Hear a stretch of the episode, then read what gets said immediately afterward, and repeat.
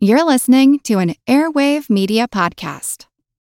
What's something you learned in history class that you feel like wasn't the whole truth? Better yet, what's something you didn't learn at all that was omitted completely? That's what I like to call Redacted History. My name is Andre White, the host of the Redacted History Podcast, the place where history's forgotten events, heroes, and villains get their story told, one episode at a time. The Redacted History Podcast. Real history never dies. Stream the Redacted History Podcast on Apple Podcasts, Spotify, or wherever else you get your podcasts.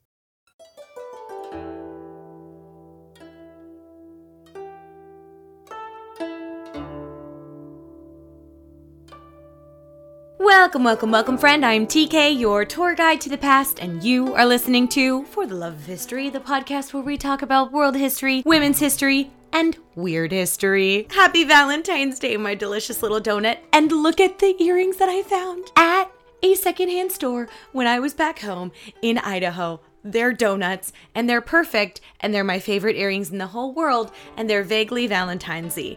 So that's why I wore them. I hope Valentine's Day uh, was everything that you hoped it would be, and if it wasn't, we have a great episode for you today to help you forget all about that wretched, wretched holiday. Because who needs chocolates when you have a story about a Chinese goddess of war and smexy time? But before we get into that, let's do a little bit of housekeeping. So first thing I'd like to tell you about is the History B F F Travel Meet Up. We tried to do this last year, but unfortunately it was just bad timing. I was moving, starting a new job, lots of things were going on, so we had to push it back a little bit. However, we are trying again this year, and I'm very excited about it. So if you are interested in traveling with me and other delicious donuts to a history-filled location, it would be lovely if you could take some time. It takes literally two minutes to go fill out that survey, which is in the show notes below. And if traveling isn't in the cards for you anytime soon, that's totally okay. And you can still fill out the survey because this will be not the only, not, will, will, will not be the only. We're not just going to have one. We're going to do multiple is what I'm trying to say if there's more interest. And of course, you can have your input heard because I will be taking you with me virtually. So once again, the survey is in the show notes and all over Instagram and my social medias. And by filling it out, it really helps get this trip off the ground. And our second order of business is, if you haven't yet, it would be super cool if you could head on over to For the Love of History on YouTube and subscribe. It is one of the best free ninety-nine ways to support For the Love of History.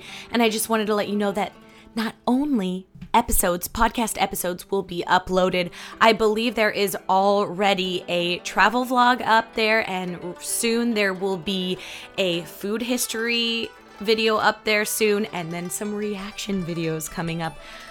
And it's it's very good. It's very good. Lots of history content. You're going to love it. And with that, let's get to the episode. So I heard you loud and clear in the twenty twenty-three twenty-four For the Love of History community census, and there was a huge demand for more mythology, and I'm here to provide that mythology content. And when I was searching through one of my favorite Chinese mythology books right here, I came across one of the most epic and cool goddesses ever from ancient China. And thankfully, you voted for her in the topic polls. I love when a good plan comes together.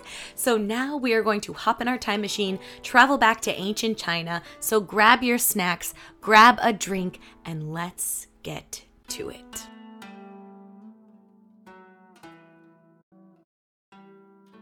So before we dive into our story of Jiutian Xuannu, Yu, let's dip our little toes into the water and get an understanding of Chinese mythology so that we can better understand the part that she plays. And as always, this is a very brief and by no means exhaustive history of Chinese mythology. So if you'd like more information, I left a bunch of resources in the show notes if you'd like to learn more. I think we can learn a lot about a culture's mythology and the culture itself from their creation story. So that's where we're going to start today. In the beginning, there was an egg floating around in space in the cosmic void that was the universe. Inside the egg was a little baby named Pangu, which is an adorable name for what is essentially a titan. Pangu spent thousands of years growing in his little egg, and so too did heaven and earth. All was right in the void, and he floated around the universe. Until, like all creatures great and small, he got lonely and frustrated. Pangu became so upset that he cracked open the egg, and out came the world. But heaven and earth had grown inside the egg, and they wanted to be together, and chaos tried to take over. Pangu said, "No, thank you. I will not have chaos in my world." And he held heaven and earth apart for eighteen thousand years. Throughout those centuries, Pangu grew, and so too did the earth. However, Pangu was not a god, but a giant, a titan of sorts, and eventually he became old and weak. Pangu passed away, but in so doing, his body became all the things that we know on earth. His right eye became the sun, his left the moon, his beard turned to stars, and his muscles became the mountains. His blood flowed and turned to rivers, and his teeth became the precious metals and gems in the ground. And I thought about not including this part, but, you know, in respect for Sobek, our Lord of Baby Gravy, and as like a little callback, I thought I would include this part. So um, Pangu's love juice, if you will, became the jade and pearls, which are the most precious of all things. I just don't understand why so many creation stories have to do with bodily fluids. Why? But why, though? Can somebody give me an answer? How does one research that? Why? Why are there so many bodily fluids? I guess life comes from bodily fluids. Ew, gross. Okay, nope, no, no, no, no. We're moving on. We are moving on. Anyways, basically each part of him became a part of the earth and all its living things except for humans. One might think from this story that there were no gods or goddesses yet, but there most certainly were. While Pangu was creating Earth, some other gods and goddesses were watching him, and one goddess in particular, Nuwa, was so taken by the beauty of Earth that Pangu had created that she decided to make it her home. But Earth is quite a lonely place with no humans, so she picked up some clay and began forming people one by one. However, after a while, she got tired of it, and she took a leather strap, and she just dragged it through the mud, and then started flinging it around, and all of those little flung-off pieces became humans, and I feel like each and every one of us know those two types of humans. The, the, the carefully crafted ones, and then the ones that are just like flung off the leather strap. Sometimes I feel like the humans that are flung off the leather strap. Anyways, she made all of these humans, but they would live and eventually die, and she would need to make new ones. And once again, she got tired of making humans altogether, so she decided to give the humans a way to reproduce. She bestowed upon them the horizontal tango. And satisfied with her work, she retreated into the heavens, but had to come back one more time because of a giant flood that came and killed everybody except for a brother and sister pair who wanted to repopulate the world, which is a whole another thing. So let's talk about these other gods. We've been introduced to Nuwa, the matriarch goddess figure, the creator of humanity, and Pangu, who's not a god, but a giant who falls more under the mythical creature category. In the Chinese pantheon, we have four main groups. We have mythological or heavenly deity. Deities, deities like Pangu and Nuwa. Then we have deified humans, both legendary and historical. The Jade Emperor, who we're going to talk about a little bit more, falls under this category. And then we have nature spirits such as gods and goddesses of rain, wind, trees, water bodies, mountains. Think more fairy, fae, nymphy than god. And finally, we have the deities specific to Confucianism, Buddhism, and Taoism. These can include mythical beings and other gods and goddesses from the previous categories, but not always, and more often than not, they are changed to fit in with the morals and tenets of the religion. The first myths, like most, were oral stories beginning sometime around the twelfth century B C E, like four thousand-ish years ago, and it would be another century before they were written down in one of the oldest books in China, the Shan Hai Jing, or the Mountain and Sea Scroll, which describes the myths, witchcraft, and religion of ancient China in very great detail, and also is a record of geography, seas, mountains, history, medicine,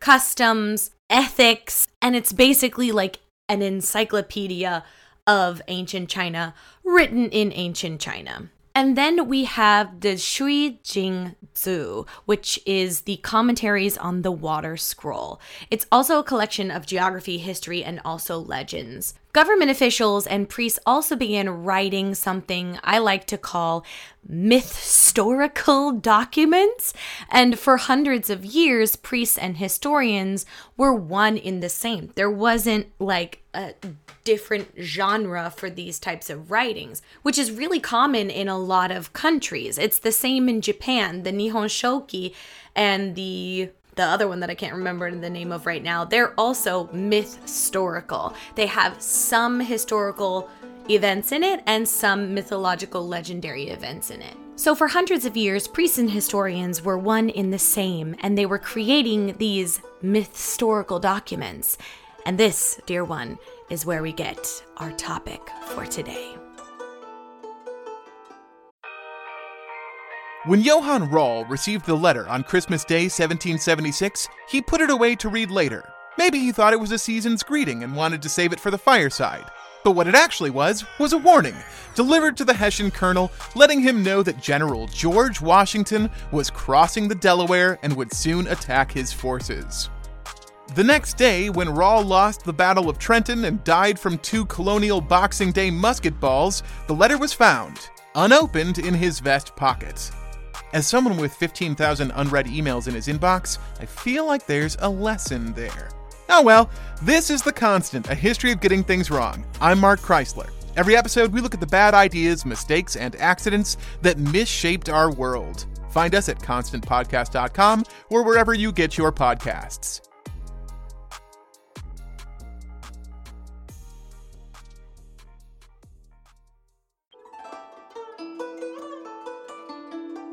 Jiutian Xuannu Yu has possibly the coolest name in all of mythology. When translated, Xuannu Yu means the Dark Lady or the Lady of Mystery. And Jiutian is a Taoist title given to her later on, which means of the nine heavens. So her name translates to Dark Lady of the Nine Heavens or Mysterious Lady of the Nine Heavens, and she only gets cooler and more badass from here. The first priest to write about Zhou Qianxin Yu was Du Guangting, who wrote a biography about her. And in his biography, she first appears to Huang Di, the Jade Emperor, in the midst of battle. He's surrounded by a magic mist created by his enemy, and things look terribly bleak for the emperor. So he calls up to the heavens to ask for help from his teacher, Zhou Tian, and she appears from the sky on the back of a giant phoenix. And do you know how she's holding on to the giant phoenix?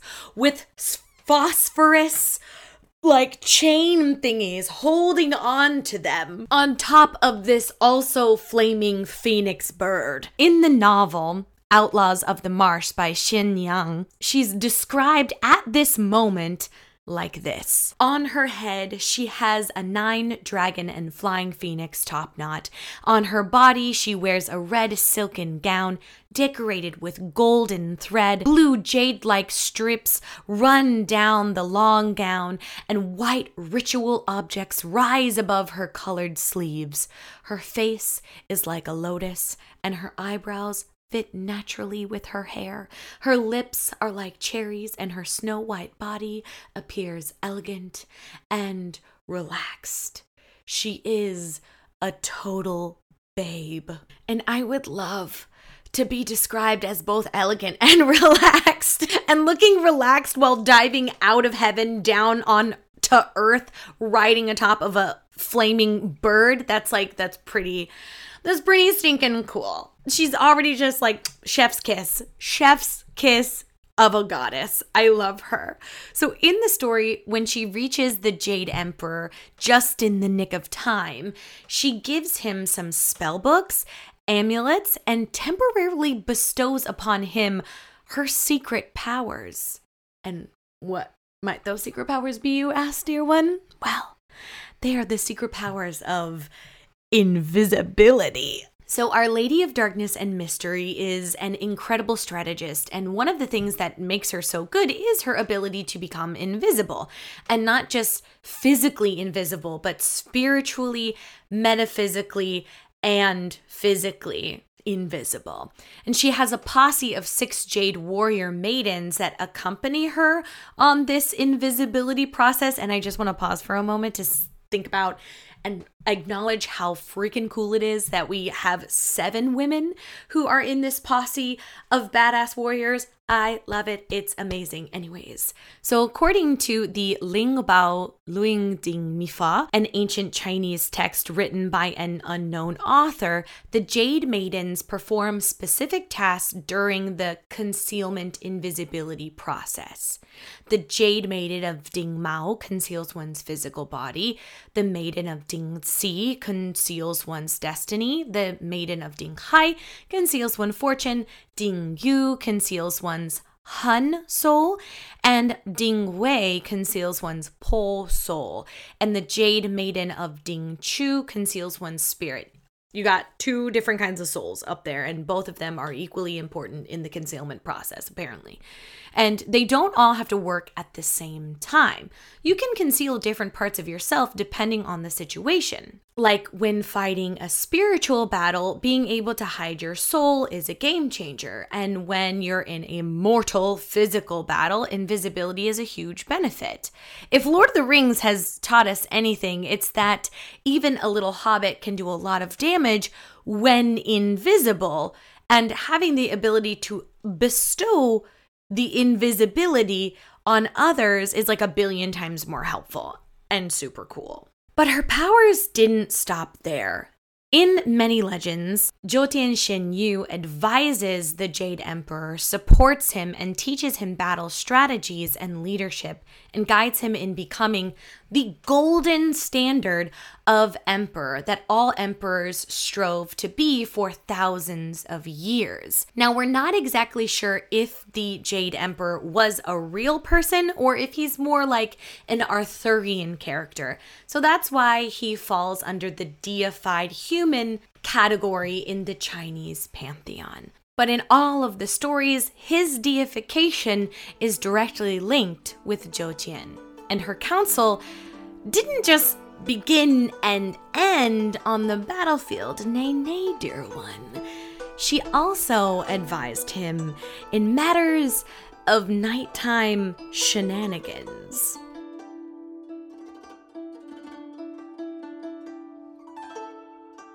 To Zhou Qianxin Yu, adult fun time was just as much a part of strategy as deciding where to put your soldiers.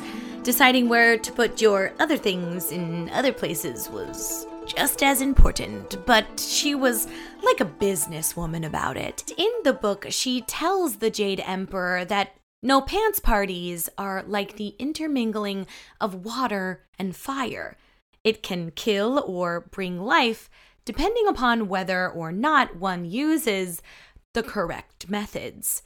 T M, Zhou Qianxin Yu. And just a side note, I feel like that would be a perfect line for one of those fairy smut books, or any smut books for that matter. And if there are any smut authors who are out there, or smut fanfic authors that are out there, and you use that line, make sure that you credit me and Jiutian Yu, okay? Because it's so good. That would be a really good line. But I digress. Now might be a good time to send the children out of the room or put your headphones in, because we've come to the to the uh, the sex part of the sex god. Just so you know. Anyways, I didn't know this before I started my research, but the Taoists, not all of them, many Taoists practice sex magic, and uh, Zhou Qianxin Yu is very much at the center of it. Several texts have been written all the way back in the Sui dynasty, which is four-ish thousand, three, three, three, four thousand years ago, until the Han dynasty, which describes sexuality and the roles it plays in spiritualism. One, called the Dong Zhenji Feng Zhou Shu, was written in the seventh century and contains extremely explicit descriptions of the sexual arts that involve healing, focus, energy, conservation, and renewal. You see, traditional Chinese medicine has three parts. The Zuyu, which is spell casting, the Yingji, which is Chinese medicine, and the Fangzhong Shu, which is sexual skills and methods, which include idea transfer, suppression, which is like, like, you know, suppressing, not not coming to fruition, fruition, which is, you know, okay, love that. Interruption, which is you, you're, you're in, you're in it, and then you're not, and you do it on purpose. Um, and then special postures, a la Kama Sutra, and then touching the three peaks, and I'll let you take a take a guess at what the three peaks are. Oh my gosh. So each one of these three branches was of equal importance in ancient China and even to some practitioners today. I read a very interesting article from the World Journal of Men's Health about the uh, Chinese medicine practices using these suppression and interruption and posture methods for premature comingeth toeth fruition, um, if you will, in men, which, gotta love that. And I, I can hear you, I hear your questions coming in through the ether. T K, how the heck is Our Lady of Darkness and Mystery involved with this? Well, dear one, she she is in many of the books, and there are a few that are named after her or contain her name within the title. And in the books, she's the one teaching the methods and the techniques. And it's wild because in many of these books, the no pants dance is compared to alchemy and is responsible for prolonging life. Essentially, the Holy Grail, the fountain of youth, not the creation of life, friend. Nuwa was, she's she's got that under control. Our Lady of Darkness and Mystery of the Nine Heavens is responsible for longevity and is never referred to as a fertility goddess until later on, but we'll talk about that, and is strictly in charge of the late night downstairs disco. During this time, she was sexually empowered, in control of her own body, and taught others to do and be the same. But unfortunately, garbage humans are gonna garbage, and her connection with sexuality was slowly erased. In Taoism, sexuality is great. We love love. They love love.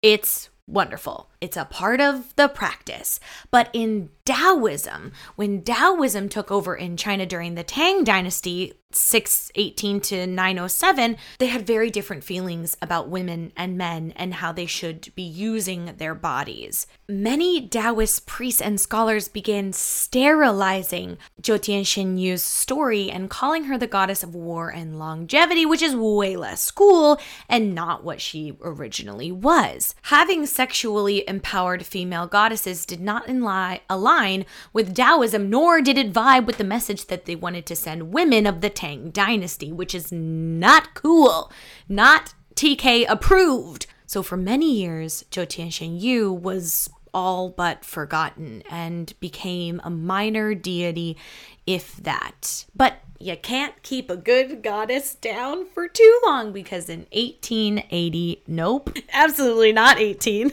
In fourteen eighty-seven, dyslexia showing up today. In fourteen eighty-seven, when the Empress Xiao Cheng Jing and Emperor Xiao Zong of Ming were ordained. And just a side note, because I thought this was really sweet, she is the only empress to an adult emperor who had no concubines in all of Chinese history. Her the the the, the emperor took no concubines because he said he needed no others because he loved her so much. And I just I just think that is incredible. In four thousand, almost four thousand years of, of dynastic history in China, you're telling me that one, one adult emperor and empress couple didn't have concubines? Anyways, that's wild, but I will digress. So this absolute power couple was ordained. And when the empress was ordained, there was a scroll created to like certify that it had happened. And on the scroll, there were lots of pictures of goddesses and gods, as well as an inscription. And guess what was in the inscription? Our Lady of Darkness and Mystery. Yes. So the writer of the inscription, who was a Taoist master, Zeng, I'm so sorry, I could not find a pronunciation for this guy's name. Quan Jing, X U A N Q I N G.